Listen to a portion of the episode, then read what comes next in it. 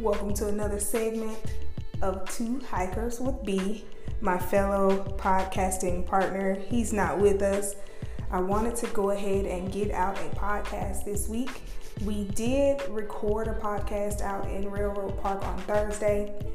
The it was very windy and very choppy, so the audio was very funny, but I did want to get out some positivity for you guys. Um, shout out to my fellow podcaster. What's up? Um, but I just wanted to let everyone know sometimes you need to get high on your own supply.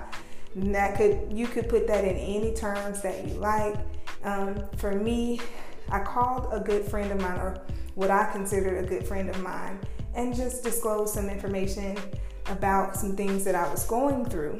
And I didn't necessarily get what I was looking for, but thinking back on the conversation, I got exactly what I needed. And that is that sometimes we have to speak to ourselves.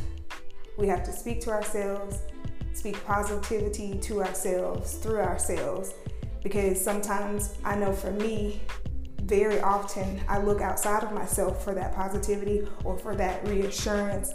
Um, not necessarily saying that it's a bad thing to talk to friends or talk to family or talk to your neighbor or talk to your coworker about some things that are going on. But I say that sometimes you need to talk to yourself and, and raise your vibrations on your own. Go for a run, go for a hike. Um, speak to yourself, write it down. These things for me help me get high on my own supply.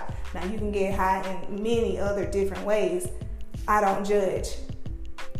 With that, though, I do think speaking to yourself, writing it out, staying active, being happy is the way to get high on your own supply. So, with that being said, whatever, whenever you're listening to this podcast, just speak some positivity to yourself. Know that you are valuable. Write down your values, what makes you valuable. Are you patient? Are you understanding? Are you happy? Are you positive? Are you a working person? Are you responsible?